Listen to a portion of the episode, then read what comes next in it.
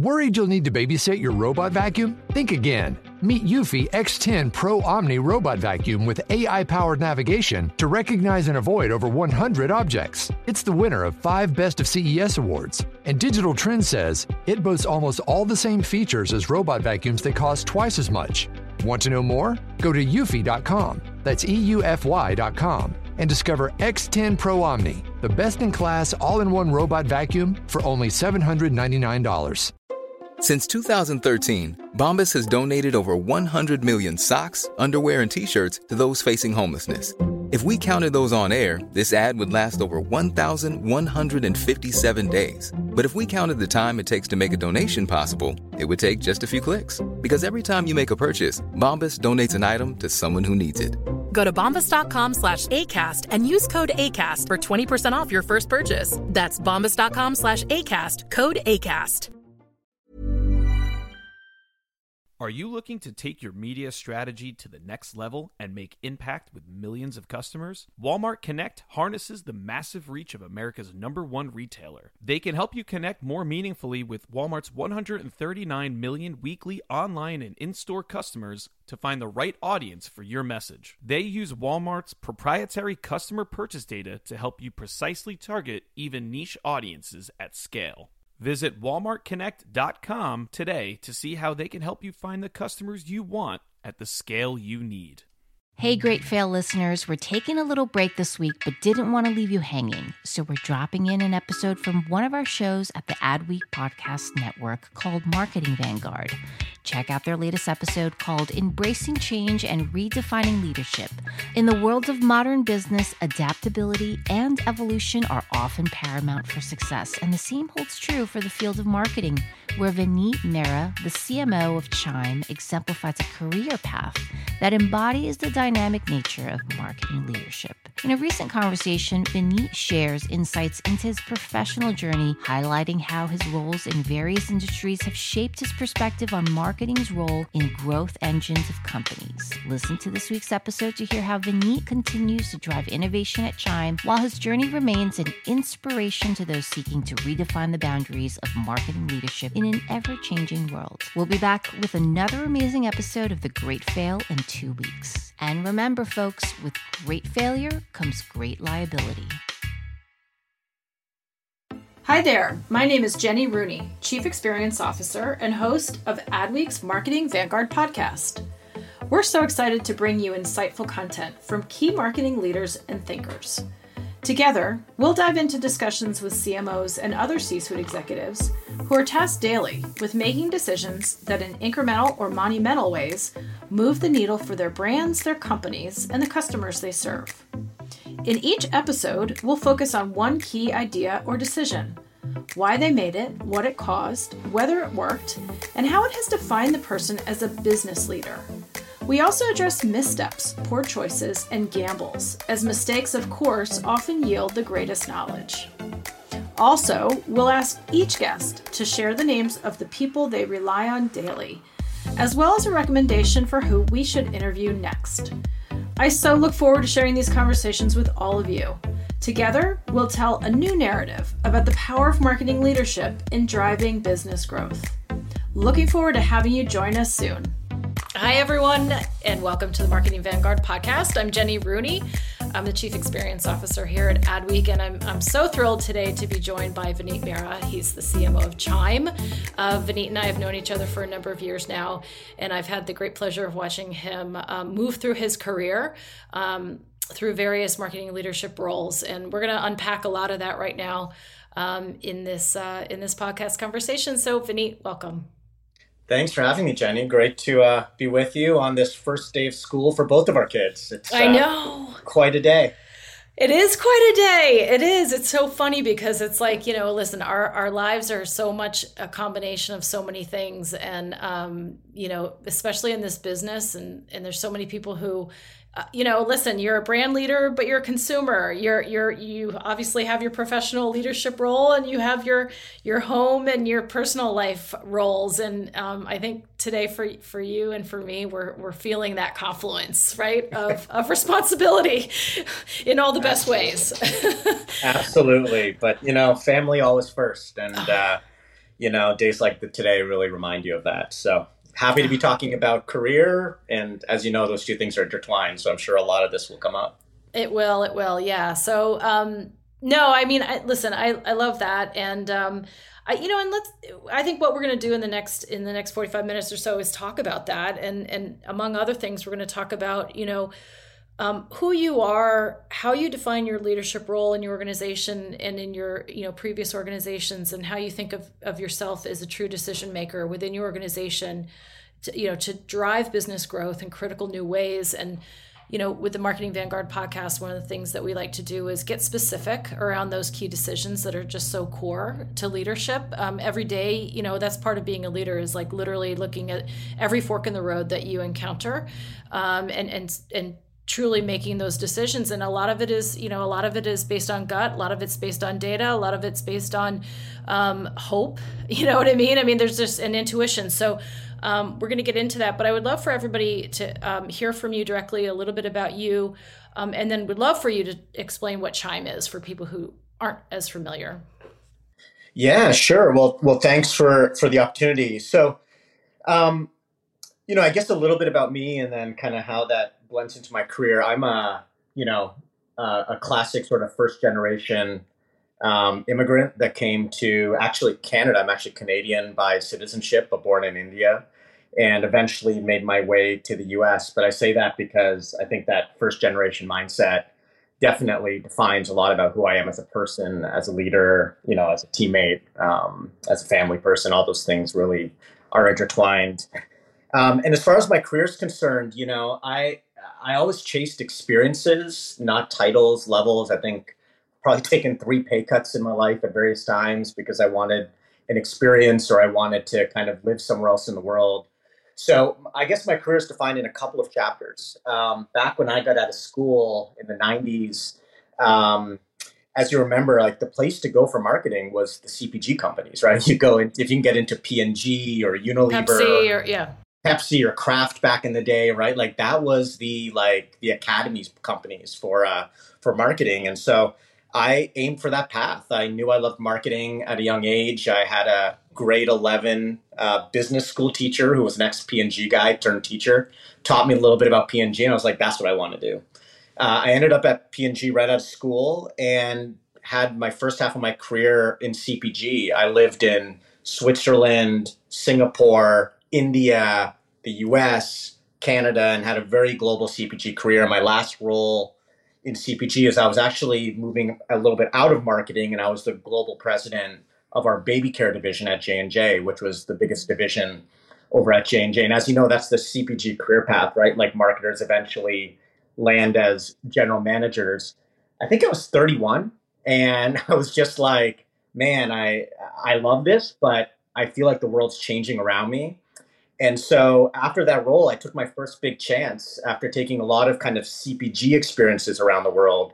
I moved to Silicon Valley, and the next kind of decade or so uh, was all about tech and disruption and learning new skills and just trying to transform myself as a leader and a practitioner of marketing. The sort of east meets west sort of marketing thing that's going on.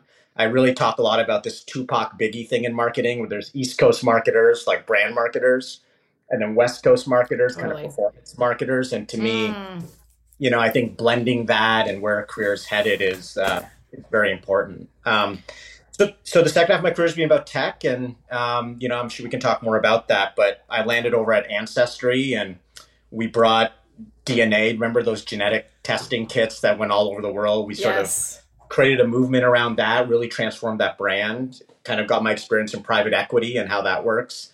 Um, then I went into uh, back over to Chicago and I went back to scale and was a global CMO of Walgreens Boots, uh, which was a hundred billion dollar job. I had multiple CMOs reporting to me, and I had the great pleasure of running retail pharmacy businesses in the middle of COVID. Just imagine that those three years, two and a half of those years were COVID years, and we were trying to vaccinate America and the UK and, and different places like that. So fascinating digital transformation and customer experience role. There, my role morphed from CMO to also add the title of Chief Customer Officer. So, mm-hmm. this changing role of, I think, what a marketer can play in companies. Yep. And then back out here to tech and uh, into Chime, which is a you know, really, you know, successful uh, company disrupting the finance space. So yeah, I guess a decade of CPG, eventually leading to divisional kind of leadership, and the last ten years in tech and kind of disrupting categories.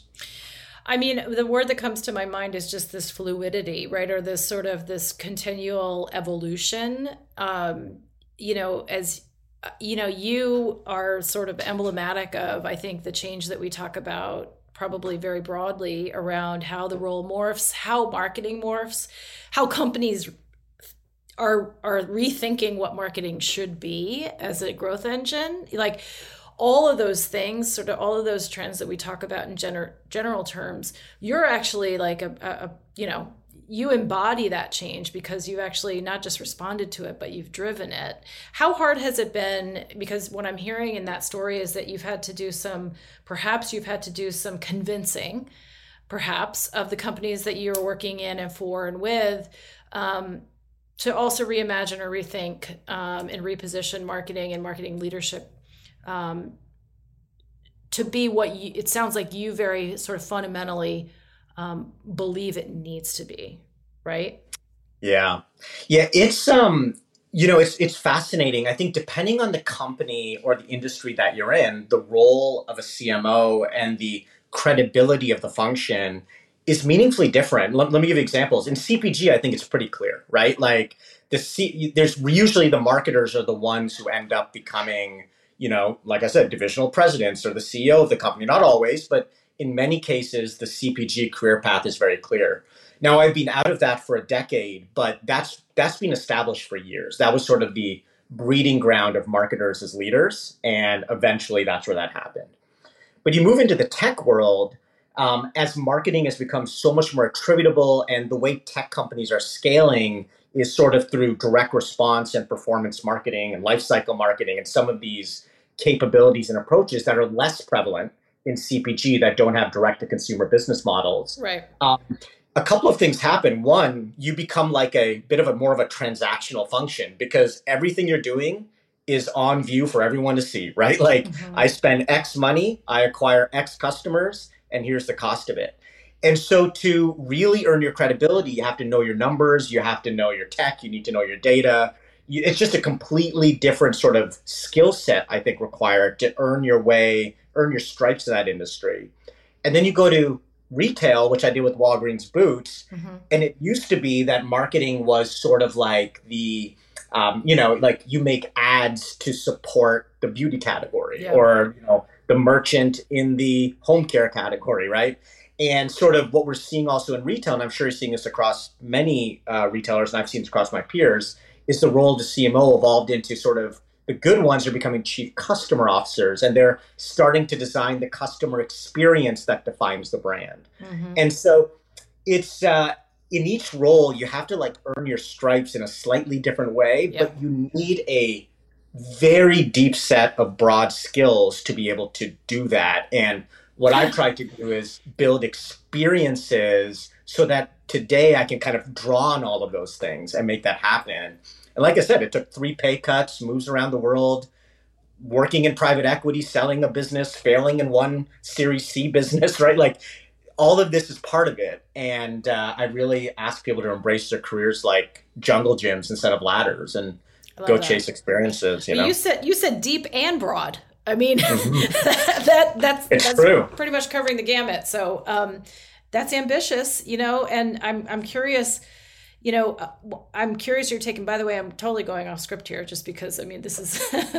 let's um, do it. Let's let's do it. I mean, you know, look, I've been kind of tracking this this. Um, I think there's a prevalence of CMOs who are who are elevating into CEO roles and president roles at various companies and I've been kind of tracking that for a couple of years now and just curious your your take on that you know and as you think about because listen and i'm not putting value judgment on it because i think there's some cmos who feel like staying in that role um, and continuing to just move among different types of companies and sort of continuing to evolve that role um, is an end in itself. It's a, just it's a it's a it's a wonderfully rich and ambitious um, career path. Uh, of course, there's other CMOs who we've seen uh, move into that um, you know that highest level role at companies. Um, and arguably getting away from the you know from from the the over the direct oversight of marketing strategy with what you said you know my question is how are you interpreting that migration and um, where do you think it works where do you think it doesn't work and and if there were cmos who do aspire to that you know what's your best advice um, from your perspective yeah, I think I think people make those decisions for different reasons. I think, like I said, in CPG, it's worked and it's worked for years, right? It's very, very clear. Where I think there's still a lot of evolution required for CMOs to ascend to that sort of CEO role is in the world of um, tech-driven businesses, right? Where you are fundamentally a product and engineering sort of centric business. You're a software platform, or you're a platform business that is direct to consumer because those businesses are so um, sort of tech savvy. So I think the first thing is what is the category we're talking about? I and I yeah. think sometimes in our industry we talk in generalities yeah. uh, too much, and I really think it's category specific. Um, in the tech world, it comes down to um, you know you you just you have to understand how software gets shipped, right? You have to understand software development cycles. You have to understand how the engineering teams work. You have to understand how product roadmaps get built, which is very different than the other world. And so, the most important thing I can share is that um, definitely uh, the path to that is to eventually CMOs need to lead aspects of the product organization yeah. in tech companies. Yeah. And that's happening more and more frequently. And as that happens, if you've got the revenue and growth side, which a lot of CMOs have, and you can blend that with kind of the product side. Mm-hmm. I think now you've got the commercial and the product background to get there. I think the other thing is like just taking, you know, I take on public board roles of direct to consumer companies. I'm on the board of a programmatic ad tech company, right? Like, really, any way you can build your skills in a world that is increasingly going to be software driven, I think that's the kind of skill set that CMOs is going to require to kind of become leaders of I'd say modern uh, business models and modern businesses and where the world is headed. It's it's going to be critical. What do CMOs need now? Um, that's probably I know that's a super vague question, but you know um, everything that happens in this industry, you know, as frankly as marketers, it's all about isolating needs and understanding what our consumers and our customers need, and that from there we we develop those products, those services, that engagement, those platforms. What do you think marketers need now? In terms of skill sets and in, kind of... in terms of helping them excel. In in terms of helping them you know listen this is a question i could have asked you six months ago two years ago five years ago and i'll oh, ask yeah. you again in five years. So i'm not saying it's a new question it's a perennial question but like given the here and now we're on this side of the pandemic um, you know i think there are economic pressures that are still obviously affecting um, so many people in this world. So you know, just kind of taking stock of the moment we're in right now, what do you think marketers need um, to power themselves and their businesses forward, and, and sort of um, what do they lack, and what are they really searching for? Yeah, it's such a good question. Just to, to your listeners, and I'll kind of answer this. If to your listeners that want to become CMOs one day, I'll kind of answer it in that context because I think the needs and the skills are are much more diverse than they used to be. I think the first thing is look, I'm really thankful for my CPG training, right? Like that was the first decade of my career. And I don't think those fundamentals go away. Like you said, understanding consumer needs, being able to articulate insights, um, being able to define benefits of products, like all of those things that are eh, core to CPG sort of brands, those are not going to be lost. And those are fundamental skill sets, building great creative, right? Platforms, all of that is going to continue to be critical. But in addition to that, there's more things that are required. The first one is you have to become what I call sort of ambidextrous or full stack marketers. So CPG works a lot at the very top of the funnel, right? Building kind of brand campaigns and creating demand at the very top of the funnel. But in today's world, what you need to work is full stack, right? You need to build the demand and then kind of be able to sweep up that those prospects and those customers through performance marketing. Mm. And too often, these two things are seen separately. So you need to become full stack and be able to understand how brand connects to the bottom of the funnel, which is sort of performance marketing. Yeah. And then that connects, once you have the customer acquired, how that turns into lifetime value of customer to things like lifecycle marketing and product marketing and those kinds of things. So by full stack, I think the new definition is brand plus direct response and sort of capturing that demand and then pulling that one step lower into sort of lifetime value of customers. And more and more CMOs are being asked to do the full thing, top to bottom. And I think that's a really important skill set for people who want to become CMOs. Yeah. I think the other the next thing is like just understanding I know this sounds a little bit like kind of geeky, but understanding data and MarTech stacks. All of this stuff I'm talking about is enabled through sort of the right data platforms and data pipes feeding things the right way. Um, data, you know, flowing into into stacks that feed your advertising dollars and creating. I mean, just this week I was working on a predictive algorithm that could actually send money to the ad platforms and only bid on the customers that I thought were the highest predicted conversion customers for me, right? Mm-hmm. So this is like I need to build like we're we are the systems architects of our own tech stacks now. Yeah. And like how many CMOs can talk about that, right? You need to understand that and go deep in the weeds. So that's like the third thing. That's where personalization happens. That's how you build LTV. And then the fourth thing I'd say is the leadership muscle, right? Being able to build teams of specialists, right? Mm-hmm. It used to be like how can you hire specialists if you don't understand the craft, right? You don't need to be better than other people at what they do, but you need to understand how the modern marketing ecosystem works so you can construct your team with the right skill sets. So I think the hiring, the design of orgs, the hiring of specialist talent, and then the motivation and connection of specialists into a team that feels like a united front, even though marketing is becoming a function of specialism um, is such an important leadership skill because you now have like all these ambidextrous people all over the place and you're almost leading marketing through scrums and almost like product squads rather than in an agile sort of model rather than sort of a linear top down model. Yep. And so that's the other leadership skill which i think needs to be built. So maybe i'm talking like i don't know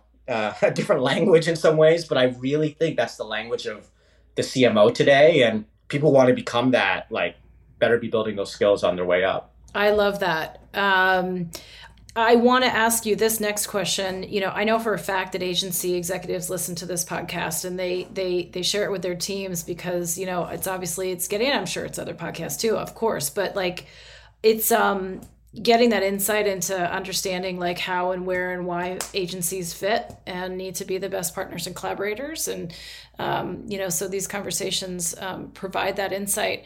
What's your take? You know what where on the agency front and um, you know in terms of again in this moment where agencies need to be um, most beneficial to their brand partners um, what is what is that place for you yeah, look, I yeah, I consider some like people like Mark Read and Arthur. These are two of my close friends. I mean, I consider yeah. them great leaders of agencies, and I think they're thinking starting to understand where the model needs to go. So, in the context of agencies, the kind of what I always ask of agencies, or the advice that I would give people like that, is a couple of things. First, you know, I don't think CMOs want to pay per hour anymore, right? Like the days of sort of scopes of work and trying to predict the hourly rate of how many people I need, you know, I think those days are starting to go away. And what we want is outcomes based, you know, um, kind of uh, agreements, right? Of course, we need to create some kind of retained sort of because they got to pay their staff, et cetera. But we need to balance that retained with outcome based approach, performance based approach in a much more uh, kind of clear way. Like CMOs are being held more accountable than ever for growth and results, and right. we need agency partners that are willing to put their skin in the game and really balancing sort of the predictable retained dollars with the kind of less predictable outcomes based, performance based dollars. I think that's bucket one. Bucket two is, um, you know, just like I talk about CMOs need to change. I mean, if if agencies are not ahead of CMOs on what a modern marketing sort of kind of model looks like, a stack looks like, the all those capabilities I talked about. If an agency cannot bring a blend of seamlessly integrating those capabilities I talked about to the table, I think they're going to go irrelevant. And this is what's happening, right? Like, I don't know if you've ever read this book, Madison Avenue Massacre. It's a fascinating, fascinating book. Mm-hmm. But it's essentially, you know, these old models of like media agencies, being separate from creative agencies, being separate from I don't know uh, the tech side of the world. I, I just don't know how that works anymore. Like it ends up being on the client to integrate the agency. It should be the other way around. Yeah. The agency should be so integrated that it makes the job easy for the client. And this means, you know, third is like agencies need to get rid of these like individual P&Ls everywhere, right? Like I, the agency's P&L problem is not my problem, right? Like yeah. I, I adore and love our agencies, but you know, like when the infighting starts there, it's like, no, like what is a singular P&L? I get, I get that we have to run in P&Ls, but like, how does the client not see the agency's org structure you know in the day-to-day work you 100%. know 100% it needs to be completely yeah it needs to be sort of um uh it, they need to be blind to that right like it just, just needs seamless. to be yeah. correct um it will you know look i mean just like anything things grow you know it's hard to listen, I covered interactive agencies back in 1998 99. Yeah. Remember when that was the thing? and that was a thing. It was a big thing. Yeah. And um, they didn't call them even digital agencies. And I mean, it was sort of like these things were created to respond to tactics, right? To new tactics that were.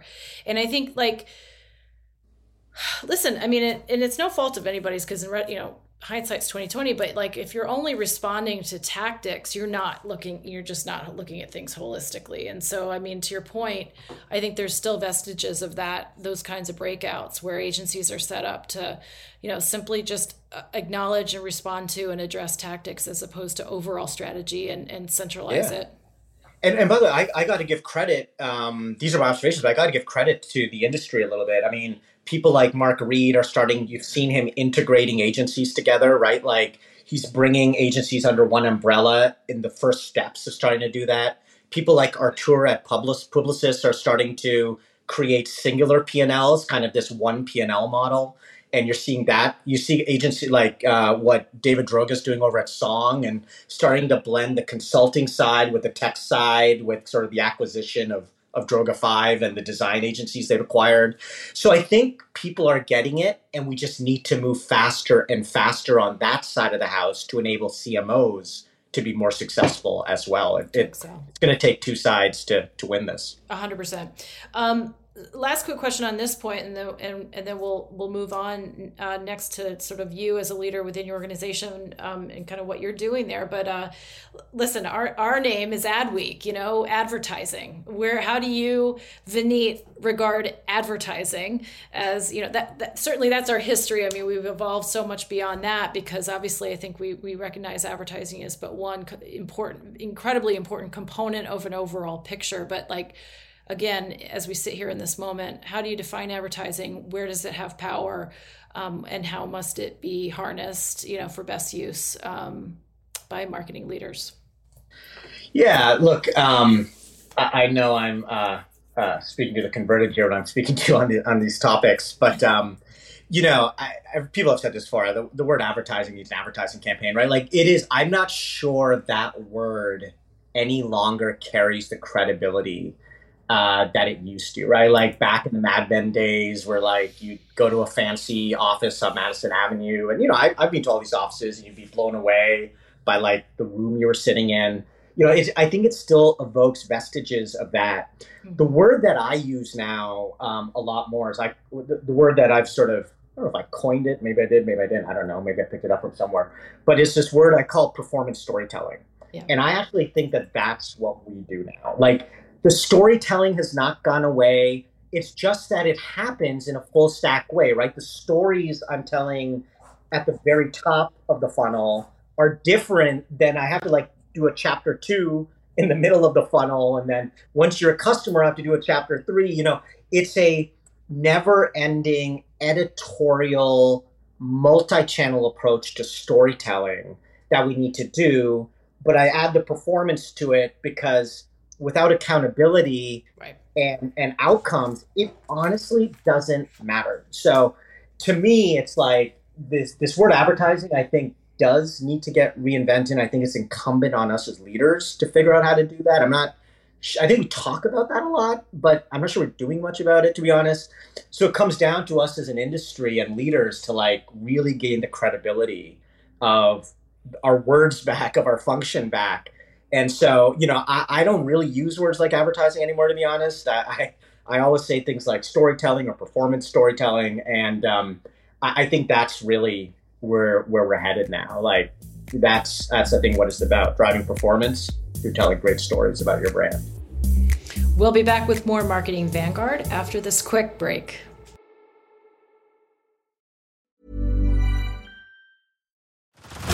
Head over to Hulu this March, where our new shows and movies will keep you streaming all month long.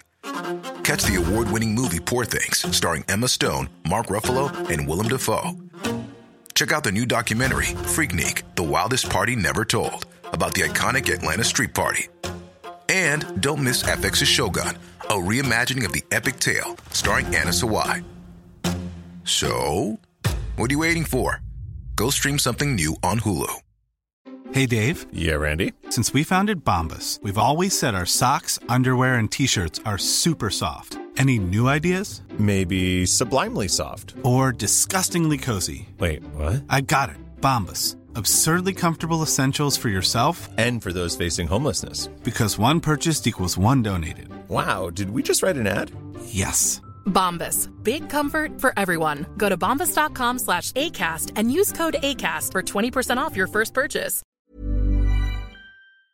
Ready to unlock the full potential of your media spend? Whether you're looking to launch a new product, build your brand, or help increase sales this quarter, Walmart Connect helps brands make an impact with precise targeting, powerful analytics, and the reach of America's number one retailer. Walmart Connect offers solutions for advertisers of all sizes on and off Walmart's digital properties and in their stores. From cost effective sponsored search and self serve display ads on Walmart's site and apps to connected TV and off site media across web and social to in store activations and live events. Walmart Connect can help you deliver the right content to the right Walmart customer at the right step of their shopping journey. And Walmart Connect's closed loop measurement means they can track the full impact of your campaign on sales, not just on Walmart's site and app, but also in store. For some campaigns, they can even provide rest of market data that tracks the impact on sales at other retailers.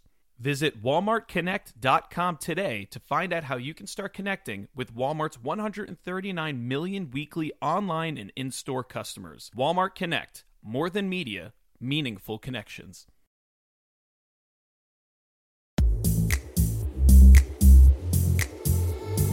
Right, so Vineet, let's talk about now. Let's get into. Um, I like to ask questions uh, in the Marketing Vanguard podcast around like just leadership, you know, leadership approach and and uh, you know, I, am curious to ask you this question, and anybody who listens to the podcast knows that I ask this every time. But I like to use the analogy of, of being a player on a soccer uh, on a soccer field and or a soccer pitch, and thinking about you know what position you play. And so, are you at the the front of the the front of the team, um, scoring the goals, and in, in, in the striker position? Are you at midfield, really trying to be that connective tissue between the strikers and the defense, or are you at the back of the pitch really protecting the goal um, you know from your competitors? Yeah well you picked a good sport. I love soccer and i love basketball. So um, you know for me it's if you ask me to pick a pick a position on the pitch it's to me it's it's this sort of center midfielder. Um, and the reason I go there is, yeah, you know, I talked about how modern marketing organizations need to be designed with you know, specialists, right? Like if you think of a soccer field, you've got the sweeper in the back, you've got the striker up front, you've got the wings, and in many ways, the center midfielder's role is to ensure the ball is moving right. in the right way when you need to get back. You know, you're running the whole field, right, as a center midfielder. So you when you run back to defense, sometimes you just got to get that ball back up and reinforce the defensive position. Mm. Sometimes you've got to like get the ball up to the striker and be able to get that goal scored.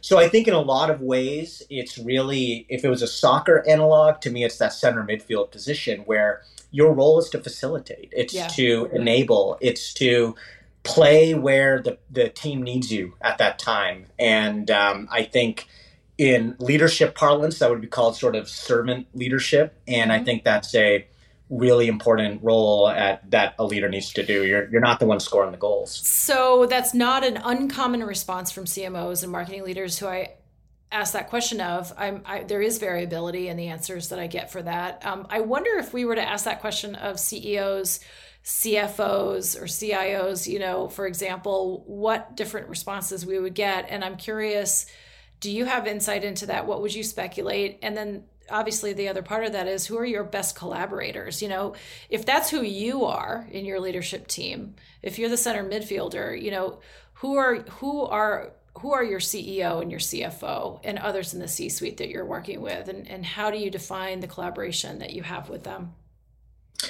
Yeah, I mean, in so many ways, um, the CMO's role, I think, now if we go to the C suite, yep. is to, you know, in many ways, like the C, this is probably the first time, frankly, I've had a chief marketing officer title in many, many years. Uh, usually my role, titles don't matter, but my role ultimately is growth, right? My role yeah. is to be the chief growth officer or the chief revenue officer, call it what you want to do. And so ultimately, my role in the C suite is to drive growth. And the CEO, the CFO, all of my colleagues are relying on me to allocate capital. And I allocate by far the most capital of anyone in the C suite, right? Like my job is a capital allocator. And if you look at percent of revenue, by far, I, I, I spend quote unquote more money than anyone in the C suite. They are relying on me to spend those dollars in the most efficient and effective way possible. The whole blend of the dollars. You know, I spend, without getting into it, I spend hundreds of millions of dollars a year. So that's what I've got to do. Um, and I think that is my role. But to do that, I need to be the ultimate collaborator that I can be, right? That we have to be, we cannot, we all think we can do this alone, but it takes a village, right? I need my chief product officer's partnership to build products that eventually become viral and don't require marketing to sell it right when you know i actually i was i get told all the time i'm one of the few cmos that ask for a smaller budget because if my budget shrinks that means the product is selling itself right i i would I, I always say like i want my marketing budget to go to zero because a marketer's job shouldn't be to spend money it should be to spend the least amount of money to get the highest possible result. And if that means my product can create its own viral route, the referrals and things like that, awesome, right? Especially in tech businesses, that's great. I would love nothing more than that. I need my CIO or CTO in, in other language, right, to help me build the tech stack I talked about earlier, right? right. Do, do I know the information of my customers? Do I have a single view? Is that single view feeding into my data platforms that are feeding the Google Analytics and you know the media platforms that I need? So we can't do it alone. And so I think um, that analogy applies. I think if there's one role that needs to connect the C suite, I think it's the CMO because ultimately leadership teams of companies are about growth. They're about efficient growth. And in many cases, we hold the keys to deploying the capital to get there. But we can't do it alone. We have to be humble teammates and you know seek help and, and support uh, of the community of our leadership teams absolutely talk a little bit about chime's journey and where chime is uh, right now yeah so i recognize that um, probably a lot of the listeners are probably not in chime's target audience um, and so may not know chime but that's that means we're probably doing a pretty good job of, of targeting where we need to target and uh, growing the way we need to grow. Um, in a nutshell, Chime is what you know, I guess the trades and and modern sort of business magazines would call like a fintech company, um, and essentially we are a uh, financial services company powered by technology that is essentially um, built to serve everyday Americans with sort of you know fair, transparent, um, and honest sort of practices when it comes to banking services. So essentially, um, just to give you a sense, let me start with purpose and I'll kind of talk through this. So, our purpose is to what we call uniting everyday people to unlock their financial progress. So, if you go back many years, right, um, banking is full of things like fees and um, overdraft fees and like you know things of that nature that really make it hard for everyday Americans who live paycheck to paycheck which is, by the way, 70% of the US population lives paycheck to paycheck. Um, and, you know, the people who least need fees and overdrafts and things like that are the ones who are getting penalized by the larger banks. So essentially, we've disrupted, we're disrupting the financial services industry by sort of ushering in an era of services and products that kind of uh, are really transforming banking. So, for example, we started with fee free banking. Um, and we were kind of one of the first ones to have fee free checking accounts and things like that, even if no matter what your balance was. We then went to sort of, we created this thing, product called SpotMe, which is a $200 uh, fee free overdraft limit. So, you know, if you're living paycheck to paycheck, sometimes you run out of money on that Friday, right? And you just need to get through that weekend and fill your gas. So sometimes that overdraft happens for a couple of bucks, and now you're charged a $20 overdraft fee. So we created sort of a fee free overdraft model up to $200. Then we created our next big innovation, which was getting paid two days early. So if you direct deposit with us, um, you get your money back. You That's get your, cool. you get paid two days early, which will help us with that challenge.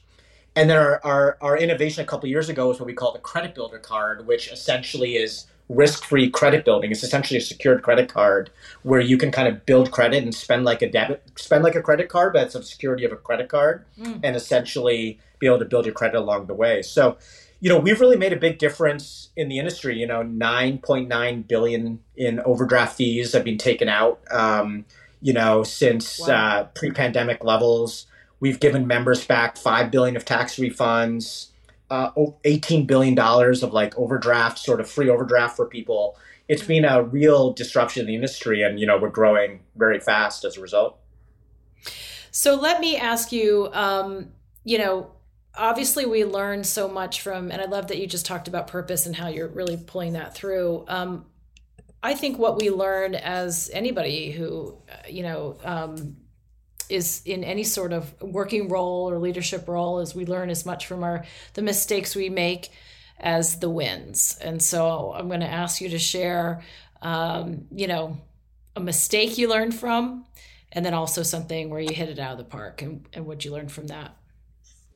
Yeah i'd say you know at the level we operate as cmos where i've been for the last kind of n- number of years the biggest mistakes, candidly, have always been um, on the hiring side, right? No one has a 100% batting average, right, on that front. And where I've made those mistakes is I've hired either too much on one side, either for technical capability and skills, or I've hired too much on the um, on the kind of culture fit side, and mm-hmm. haven't been able to balance both of those things. And I think over time, my batting average has gotten much better on that. But I think what I've learned over time is that I'm starting to spend, you know, people who've interviewed with me know that I take four or five interviews to like really hire someone now because I feel like that's probably every mistake I've made. Yes, there's technical errors or judgment decisions that you make, but ultimately it ladders down to did I have the right people on the boat? You know, mm-hmm. and so where I've spent a lot of my time developing my intuition is how to hire people. Um, I think for everyone that's different, but I go, first deeply technical and make sure that folks can do the job at hand. Mm-hmm. And then I do this thing which many people will refer to as the airport test, right? Where I I then just we just hang, right? We I have them over to my house for dinner, like we we go out for a drink or we just do something that's much more just human. Mm. And that allows me to separate those two things. What I found was I was making mistakes as I tried to do both at once. Mm-hmm. And I think those are different sides of your brain sometimes. And that's really where I've tried to improve the most. I think ultimately it comes down to the people that you that you have on this boat, and that's probably where I've made my biggest mistakes, but also tried to learn and grow the most over the years. And a win and something, you know, one of the things with the Marketing Vanguard podcast, um, the question I ask people if if marketing, I, I'm sorry, if Vanguard literally defined means a group of people leading the way in new developments or ideas what's an example of a development or an idea that you've had that you feel has made um, material change either for um, your company or for the wider industry? Yeah i, I think um, i think probably one of the things that you know i'm most proud of of being part of the team on is really elevating how brand stories get told um, but outside of advertising. So when we were at Ancestry and we kind of brought genetic testing into the world, one of the things that we did was, you know, advertising, I think consumers see through advertising. They know when they're being marketed to now. So we started to create live programming and actually were nominated for Emmy Awards. Things like Who Do You Think You Are, Long Lost Family. These were television shows that we were actually very much behind to get people interested in a category that isn't as functional, right? Is much more emotional.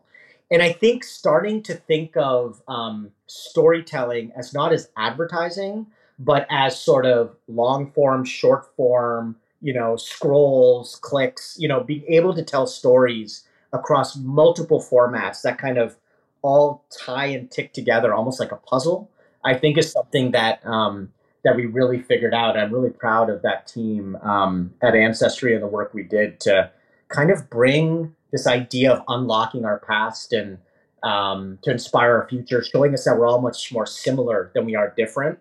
And all of that was done through, you know, storytelling in ways that I guess traditional, to our use our word earlier, advertising mm-hmm. wouldn't cover. Yeah. And, uh, you know, I think that's a pretty big unlock and something that I try to bring with me um, across my experiences. No, I love that. I mean, I think obviously, I think the whole ancestry stuff, I mean, the, the messaging and the, the, it's almost like shining light on new truths that you know uh, yes it's marketing yes it's pushing pro- product. I mean listen at the end of the day marketers are are are they have a job for a reason but you you you left a narrative out there in the world too that is material and that the people are actually you know continue to have them think differently about backgrounds and ancestors and you know and so there's there's an interesting um, resonance and something to know that you've left that mark um, beyond yeah. the corporate goals is is pretty is pretty is pretty powerful yeah and, and just a great example of sort of full stack marketing i mean i was talking about the highest order storytelling but under the hood that's the stuff people see but under the hood if you had seen the direct response team we had and the performance marketing team we were doing to sweep up the demand we were creating from that narrative and the tech the mar- marketing technology stack and the data stacks we had built i think at that point we had done one of the largest salesforce migrations in history to enable all of this you know? I, I love um, that reminder. Yes because there has to be a baton handling uh, uh, handoff exactly. i mean you cannot it cannot live out there in the ether without that that undergirding of of um, of systems and talent and skills and um, operations. Um, Absolutely. So so key. Um, honestly, Vineet, um, this has been wonderful, and I had one last question for you, which is um, who's next? one of the you know purposes, if you will, or so one of the priorities of of, of Marketing Vanguard is yes, definitely spotlighting those people who are in high level, uh, you know, C level roles, whether it be CMOs or equivalent roles, or or even CEOs um, that have come up through the CMO role. Um, but we also want to shine light on people who um, may not yet be household names. You know, might be people who um, do or don't have the C-suite title, but are doing some incredible things. Because I think there's marketing decision making happening at, at all different levels, and so the question is who who would be next? Who should we interview next um, for the Marketing Vanguard podcast? You know, I'm always fascinated by some of the what you're seeing more and more in industry is CMOs going to agencies, and it's happening more and more. You know, there is uh, a couple of people I really regard as great CMOs who are now agency leaders. I think that'd be a fascinating yes. topic for people to learn about and how they're taking their practitioner mindset into the agency side. Uh, Tessa Argonis is um, yes, former yes, yes, CMO of Discord, now is the uh, North American president of AKQA. And she actually brought Jabari over with her, and he is now the Amazing. LA office leader. It'd be kind of cool to like even maybe have both of them together and just see how people who are CMOs are coming into the agency world and, and making a difference and helping helping us bridge um, the needs that we both have to be successful in our industry. I love that idea, and uh, I will definitely reach out to them. Um, I'm gonna just a quick little plug, and one of the things that I think they would be fantastic for is our Adweek X event that's happening at the end of the year because it's literally an event that is meant to spotlight um, the connections and collaborations and sort of the, almost like the the cross functional relationships that we're starting to see um, continually power the industry. I mean, I think, listen, we've always historically had agencies and clients and all those sort of traditional uh, pairings, but I think we're just seeing so many more new and frankly, um, unusual and expected pairings and in the way that the advertising marketing brand industry is partnering with um, unlikely um, suspects that are helping them advance their businesses and their brands in exponential ways. So um, we're we're stay tuned for more on that because there's there's a lot there that that we're super super excited about. But um, a lot of these shifts we're seeing, we're going to be addressing there, and I think. Um, um, certainly on this podcast, but perhaps in that context as as well. I'd, I'd love to get um, Tessa and Jabari there uh, for conversation. So, um, and you as well. So, so much more to come. We have so many other things we could talk about, Vineet. Um, it's always a pleasure. But for now, thank you so much for being here. And I hope to talk to you again very, very soon. Thanks for having me, Jenny, and congratulations on all the success with Vanguard. And uh, wish you the best of luck with Adweek. Thank you so much. Thank you for listening to Marketing Vanguard, part of the Adweek Podcast Network and ACAST Creator Network. This podcast was produced by Jordan Pretano, executive produced by Al Manarino and John Heil, and edited by Lane McGibney at Boutwell Studios. You can listen and subscribe to all of Adweek's podcasts by visiting adweek.com slash podcasts. Stay updated on all things Adweek Podcast Network by following us on Twitter at Adweek Podcasts. And if you have a question or suggestion for the show, send us an email at podcast at adweek.com. Thanks for listening. If you expect your media investment to deliver clear, measurable results, Walmart Connect can help you get there with powerful analytics and the reach of America's number one retailer. Their closed loop measurement uses Walmart's proprietary customer purchase data to track the impact of your campaigns on sales, not just on Walmart's site and app, but also in store. For some campaigns, they can even provide rest of market data that tracks the impact on sales at other retailers. Visit walmartconnect.com today and see how they can help make your media spend meaningful. Walmart Connect, more than media, meaningful connections. Worried you'll need to babysit your robot vacuum? Think again. Meet Eufy X10 Pro Omni Robot Vacuum with AI powered navigation to recognize and avoid over 100 objects. It's the winner of five Best of CES awards. And Digital Trend says it boasts almost all the same features as robot vacuums that cost twice as much. Want to know more? Go to eufy.com. That's EUFY.com and discover X10 Pro Omni, the best in class all in one robot vacuum for only $799.